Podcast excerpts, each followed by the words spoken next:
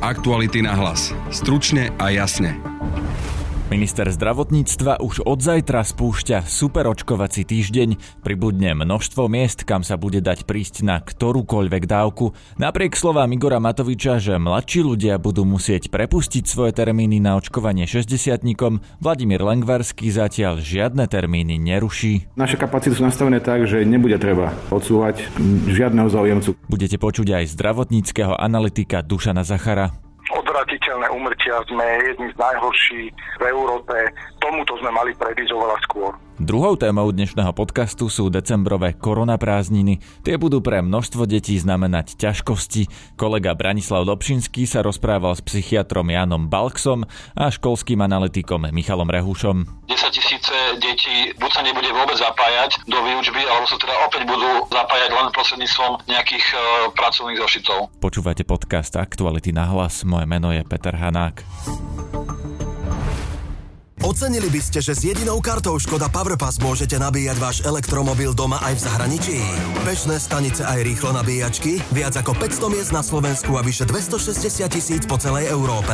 Stačí priložiť a nabíjate za zvýhodnenú cenu. Alebo nabíjajte auto úspornejšie z pohodlia domova vďaka nástenej stanici Wallbox Škoda iV. Šikovná aplikácia vám zaručí prehľad v histórii a všetky výdavky uhradíte naraz na základe mesačnej faktúry. Škoda. Simply clever. Všakže. Aktuality na hlas. Stručne a jasne.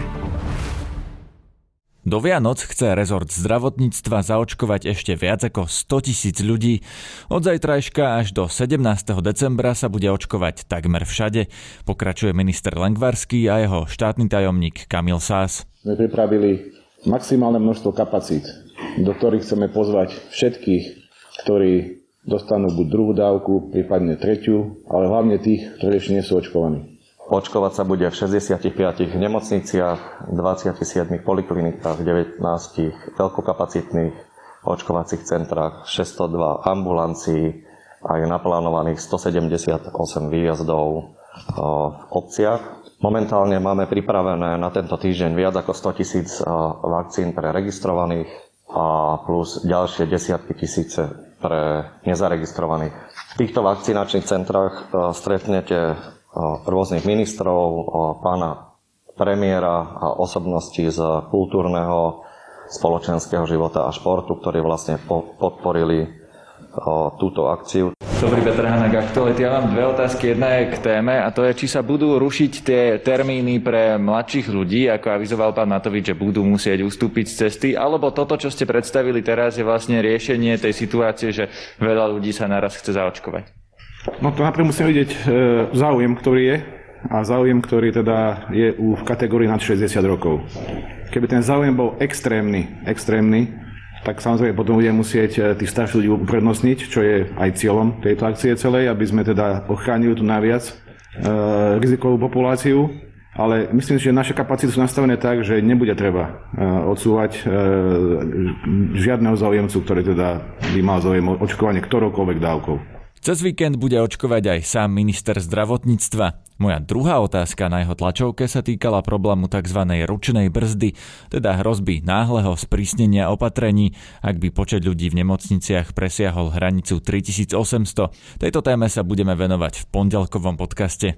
S otázkou, či takýto superočkovací týždeň má šancu na úspech, som telefonoval zdravotníckému analytikovi inštitútu INECO Dušanovi Zacharovi dobré takúto ofenzívu v očkovaní e, realizovať radšej neskôr ako, ako vôbec žiadnu. Môže to samozrejme pomôcť. Dobré by bolo, keby aj systémovo sa nastavilo e, očkovanie tak, aby čo najviac sa vakcína približila k občanovi pre starších. Samozrejme sú nevyhnutné výjazdy e, priamo ku ním priamo ku dverám alebo do obci, kde, kde žijú. Dobre by bolo, keby NCZD umožňovalo, aby si ľudia mohli vyberať aj konkrétny čas a, a termín na očkovanie, aby proste nediktovalo e, ľuďom termín, ktorý im možno nevyhovuje. Čiže určite to oceňujem, lenže malo to prísť oveľa skôr. A keby to bolo prišlo skôr, e, tak nebola by to podávať márna snaha, lebo teraz je tá finančná motivácia ktorú zaviedol Igor Matovič. Teraz sa zrejme očakáva, že sa mnohí dôchodcovia, ktorí ešte zaočkovať nie sú, zaočkovať dajú. Teraz je vlastne aj tá motivácia tými Vianocami, že ľudia sa chcú stretávať, nechcú sa nakaziť. Čiže otázka je, fungovalo by to, keby to urobili skôr? No samozrejme je dobre, keď, keď sú takéto kroky, opatrenia v synergii s ostatnými, v tomto prípade je dobré, že, že je tu tá synergia um, jednak protipandemických opatrení, ktoré e, zvýhodňujú zaočkovaných, plus je tu nejaká finančná motivácia pre tých, ktorí sa dajú očkovať treťou, druhou alebo prvou dávkou. E, čiže určite to zvyšuje efekt, ale treba si pozrieť, že tu máme rekordné čísla, máme tu odvratiteľné umrtia, sme jedni z najhorší e, v Európe, čiže tomuto sme mali predísť oveľa skôr. Máte nejaké vysvetlenie na to, prečo to teda ministerstvo urobilo až na vrchole tretej vlny, až keď vlastne tisíce ľudí, desať tisíce ľudí sú už infikovaní? Nepoučili sme sa z vlastných chýb, nepoučili sme sa z chýb e, z, e, najmä z druhej vlny pandémie a opakujeme podobné chyby je to, nechcel by som dávať celú vinu na súčasnú vládnu koalíciu, lebo opozícia má podobné maslo na hlave a nielen opozícia, ale obyčajní ľudia, ehm, podnikatelia, ehm, hoci kto, kto nedodržiava tieto opatrenia, ktorý, kto, ten, kto je, kto je vlažný, kto nevie kriticky myslieť, nevie čítať s porozumením. Čiže to, títo všetci majú maslo na hlave a, a je to samozrejme aj daň tomu, že sme relatívne mladý štát, nedobre, nedobre spravovaný, nemáme tú kultúru, e, kultúru rozhodovaní, tak ako by malo spravovať spoločné vlastníctvo a, a, a všetko spoločné. Nie tu tej úrovni e, dodržiavania pravidel ako severské krajiny a spoločný náplateľ je, že tu máme obrovskú nedôveru vo všetko a ak tu nie je dôvera, tak všetko ide oveľa a všetko nákladnejšie a je to proste drahšie pre celú spoločnosť. Aktuality na hlas. Stručne a jasne. Zatváranie škôl je druhou témou dnešného podcastu. Venoval sa jej Braňo Dobšinský. Brány škôl sa opäť zatvárajú výsledkom akéhosi politického kompromisu vo vládnej koalícii. Sú tak zavreté školy výmenou za otvorené obchody. Aké dopady na deti to môže mať, aké dopady nielen vzdelávacie, ale aj povedzme aj na ich psychický a duševný rozvoj. O tom sa už budem rozprávať s Michalom Rehušom z Centra vzdelávacích analýz. Dobrý deň. Dobrý. Pán Rehuš, ja som zaregistroval, že teda, že vy máte výhrady k tomu zatváraniu škôl. Toto rozhodnutie, teda plošne zatvoriť všetky školy, podľa vás teda bolo dobré, alebo správne, alebo naopak nebolo správne a dobré? Nepochybne nebolo správne. Myslím, že ten princíp, eh, aby sa školy zatvárali ako posledné, ten sme si už tu na všetci uzrejmili a myslím, že je tu panovala tu taká dohoda, že takto je bude. Bohužiaľ tento princíp sa nedodržal ani v tejto tretej vlne, čiže opäť pristupujeme k zatváraniu, plošnému zatváraniu škôl. Samozrejme nikto nehovorí, že ak na škole je vírus, takže by sa nemala zatvoriť, to je samozrejme iný prípad, na to slúžil práve ten školský semafor, ale tu sa bavíme o plošnom zatváraní a opäť sme teda v situácii, kedy my sme porušili to pravidlo, že školy sa majú zatvárať ako posledné. A to nie je náhoda, že sa majú zatvárať ako posledné, nakoniec nám to poručujú medzinárodné inštitúcie. A to je práve z dôvodu, aby sa nezhoršoval nielen teda aj duševný zdrav detí, ale aj vzdelávacie výsledky. A videli sme to naozaj aj na tých domácich dátach, aj na zahraničných, že to zatvorenie škôl má naozaj fatálne dôsledky pre deti. A aký odkaz podľa vás vládna koalícia vysiela tým, že to prezentuje ako akýsi kompromis, teda zatvorené školy výmenou za otvorené obchody, prípadne vleky? Myslím, že toto je čisto politické rozhodnutie, nie je to odborné rozhodnutie, pretože to odborné rozhodnutie práve malo byť postavené na tom, že tie školy sa zatvárať buď nebudú, alebo naozaj sa zatvorí najprv všetko, čo sa dá, až keď to bude úplne nevyhnutné a tá situácia bude naozaj nezvládnutelná, tak až v tom prípade by sa pristúpilo k zatváraniu škôl. Čiže ja si myslím, že ten signál je negatívny, svedčí o tom, že to vzdelávanie nie je priorita. To je podľa mňa jednoznačný signál, že tu na školy vzdelávanie detí a ich duševné zdravie a ich vzdelávanie nie je prioritou a to si myslím, že nie je dobrý signál ani do budúcna, ani pre celý vzdelávací systém. Vzdelávanie je dištančné, to znamená to onlineové je zhruba na tej polovičnej, možno menej ako polovičnej efektivite než vzdelávanie prezenčné, ale škola to je aj sociálny kontakt tých detí medzi sebou, s učiteľmi a tak ďalej. Čo to podľa vás môže robiť s deťmi, takéto otváranie, zatváranie, otváranie, zatváranie, mám deti a vidím, že ich to minimálne nielenže roztrpčuje, ale aj metie. Toto je skôr možno otázka pre psychológov, ktorí sa venujú práve týmto veciam. My na Slovensku nemáme, povedzme, možno až také dobré dáta ohľadom dopadu na psychiku detí. Máme tu nejaké možno skúsenosti, či už psychológov, máme tu možno aj nejaký kvalitatívny výskum, ktorý ukázal na to, že naozaj to duševné zdravie tých detí sa zhoršilo rapidne v dôsledku tej sociálnej izolácie. Čiže tieto dáta čiastočné, ktoré máme aj domáce, ale samozrejme veľa sa tomu venuje tomu výskumu v zahraničí, ale teda je to najmä teda výskum z oblasti psychológie, do ktorého ja nechcem veľmi zachádzať, ale teda tie dopady a tie štúdie, keď človek číta, tak naozaj vidí, že to teda má veľký vplyv na tie deti. A samozrejme nemusí čítať niekedy ani tie štúdie, ak má doma sám deti, tak na nich tiež pozoruje isté zmeny. Vieme, že v tej úplne prvej vlne bol nejaký prieskum, ktorý hovoril o tom, že vyše 100 tisíc detí, okolo 120 tisíc detí, ak si dobre pamätám, nemalo ani to online vzdelávanie, išlo tie vylúčené komunity, ale aj deti chudobnejších rodičov. Máme tretiu vlnu a opäť počúvame v kulároch, že nie je to dostatočne zabezpečené. Riaditeľia škol hovoria tiež o tom, že počítačov a tak ďalej nie je to stále zabezpečené. Dokázali sme sa aspoň trochu pripraviť e, na to, že keď opäť budú školy zavreté, tak aby fungoval aspoň ten online pre všetky deti? Vôbec, to sme sa na to sme vôbec nepripravovali. Ministerstvo ešte v septembri avizovalo, že teda bude na základe auditu digitálnych technológií, že pošle školám technológie, ale to sa doteraz nestalo, žiadna výzva nebola vypísaná, čiže tento projekt ako taký mešká, ani tie výsledky toho auditu neboli zverejnené, čiže v žiadnom prípade neprišlo ako nejakému progresu ohľadom vybavenia, či už žiakov alebo učiteľov. Čiže my sme ani na tretiu vlnu sme s ňou možno ani nerátali, to je prvý bod. Druhý bod, možno tu niekto si najvine myslel, že tie školy sa nezatvoria, čo sa tiež neukázalo. A teda ak sme pristúpili k tomu zatvoreniu, tak teda mali sme aj to kompenzovať nejakou vybavenosťou a to sa tiež nepodarilo. Čiže vlastne vo všetkých tých fázach, ktorých sa dalo, sa zlyhalo. A samozrejme to zatvorenie nemusí byť, alebo sú tu obavy, že to zatvorenie nebude trvať len týchto avizovaných 5 dní. Sice aj to predloženie prázdnin a teraz skôršie začatie môžeme považovať za, za nejaké prerušenie výučby, ale teda sú to obavy, že sa to natiahne ešte aj do januára a tým pádom to nebude len nejaká krátka epizóda. Čiže úplne stručne a jasne, opäť sa nám môže stať to, čo v prvej vlne, že tisícky a tisícky až 10 tisícky detí sa ocitnú dokonca aj mimo toho online, čo ako menej efektívneho vzdelávania kvôli zlyhaniu ministerstva a štátu. Nie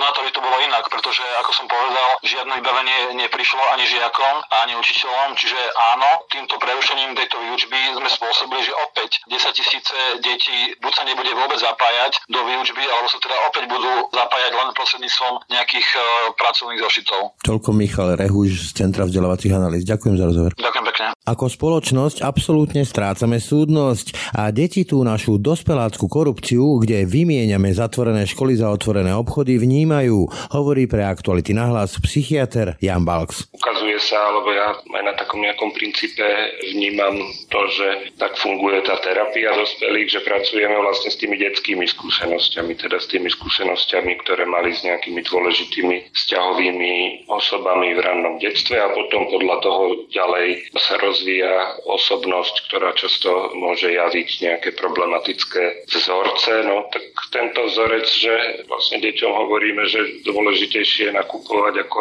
im udržať nejakú blízkosť, vzťahy, nejaké rovesnícke vzdielanie, posadíme ich za zariadenia elektronické. Ja mám teda dve deti a v niečom to vítajú, ale zjavne to nie je, tak ako ste hovorili, aj neurobiologicky nie je to vôbec zdravé. No ja si myslím, že to vyjadruje isté hodnoty, ktoré ako možno aj my, generácia dospelých, si takto nejak nesieme a že tie deti ako nechávame na nejakých nižších rebríčkoch dôležitosti, napriek tomu, že dneska je kultúra, kde sa okolo detí točí šeličo, hej, že asi aj veľa peňazí na tie vianočné nákupy sa práve minie na deti, ale ten skutočný záujem je takýto. Ja si myslím, že tie deti to vnímajú, že odhalia túto korupciu vo vzťahu k ich potrebám a teda aký bude vplyv potom na dospelých jedincov, no tak budú to takto nepriaznivé, by som povedal, necitlivé nejaké vzorce, ktoré sa môžu prenašať ďalej. Ja tiež mám deti a viem od nich z toho pozorovania, že deti sú veľmi konzervatívne, že ak,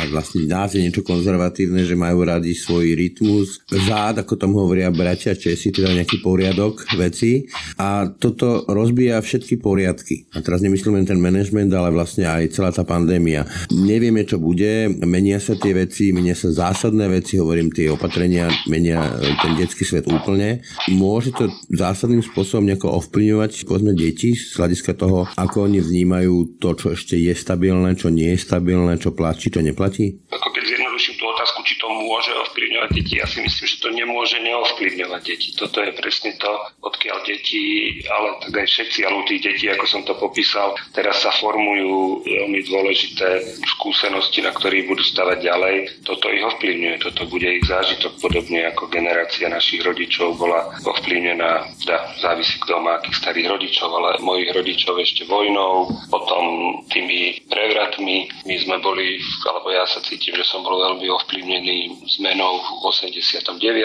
takisto tými následujúcimi spoločenskými zmenami.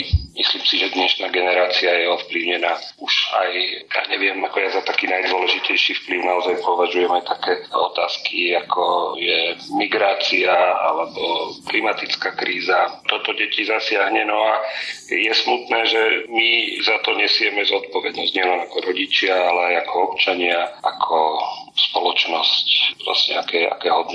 Že vám skočím do reči, v každom, prípade, v každom prípade do veľkej miery vidím, že veľa dospelých redukuje tie školy na vzdelávací proces, čo sa deti naučia alebo nenaučia. Ale školy sú viac ako vzdelávací proces, sú aj povedzme to sociálne prostredie, v ktorom sa tí deti vyvíjajú. Milím sa? No, určite to je tak, ja to tiež tak vnímam, že ako jedna časť je ten vzdelávací proces, ale asi ja ako rodič, ale aj ako nejak na základe odbornej vedomosti a skúsenosti považujem za o mnoho dôležitejší ten možno neviditeľný, ale ten vzťahový aspekt týchto inštitúcií. Ono sa ukazuje dneska vo výskumoch, že dajme tomu v takom klasickom ponímaní psychoanalytickom, ale musíme zohľadniť, v akej dobe to vznikalo, sa dával hlavný dôraz na tie primárne vzťahy s rodičmi a s blízkymi osobami, so súrodencami a dneska o mnoho väčší vplyv teoreticky, ale teda aj epidemiologicky majú rovesnícke vzťahy a možno vzťahy, ktoré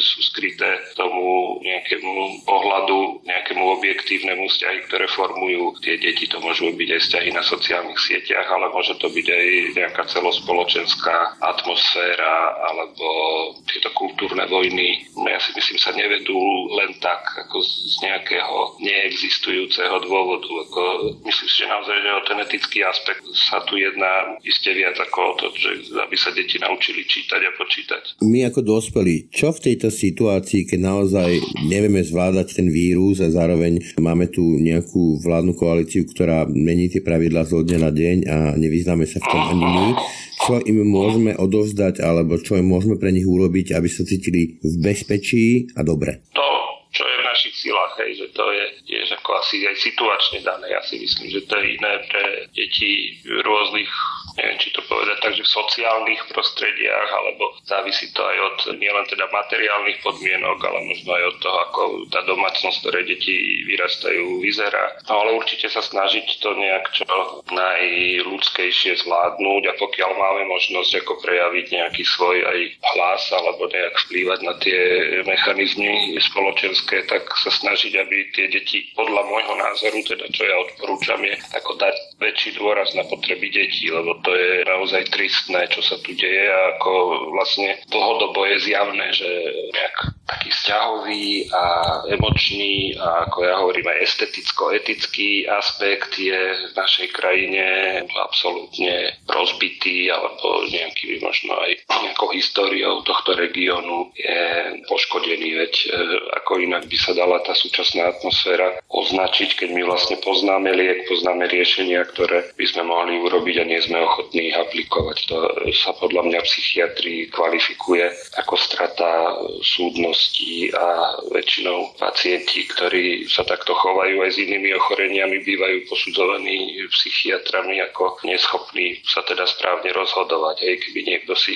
Čiže ako spoločnosť strácame súdnosť takto? Absolútne si myslím, že to je prejav chorobného úsudku. Aj tieto pre mňa ako zvrátené hodnoty, ktoré vychádzajú viac z populizmu ako z nejakého premýšľania srdcom alebo nejakého takého sedliackého rozumu. Toľko psychiatr Jan Balks. Ďakujem za rozhovor. A ja ďakujem.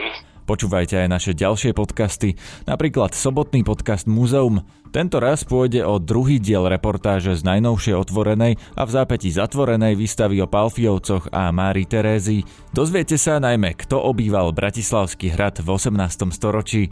Dnes sme uverejnili aj nový diel športového podcastu a cez víkend vás čaká aj náš chutný podcast. Na dnešnej epizóde sa okrem Braňa Dobšinského podielali aj Adam Oleš a Matej Ohrablo.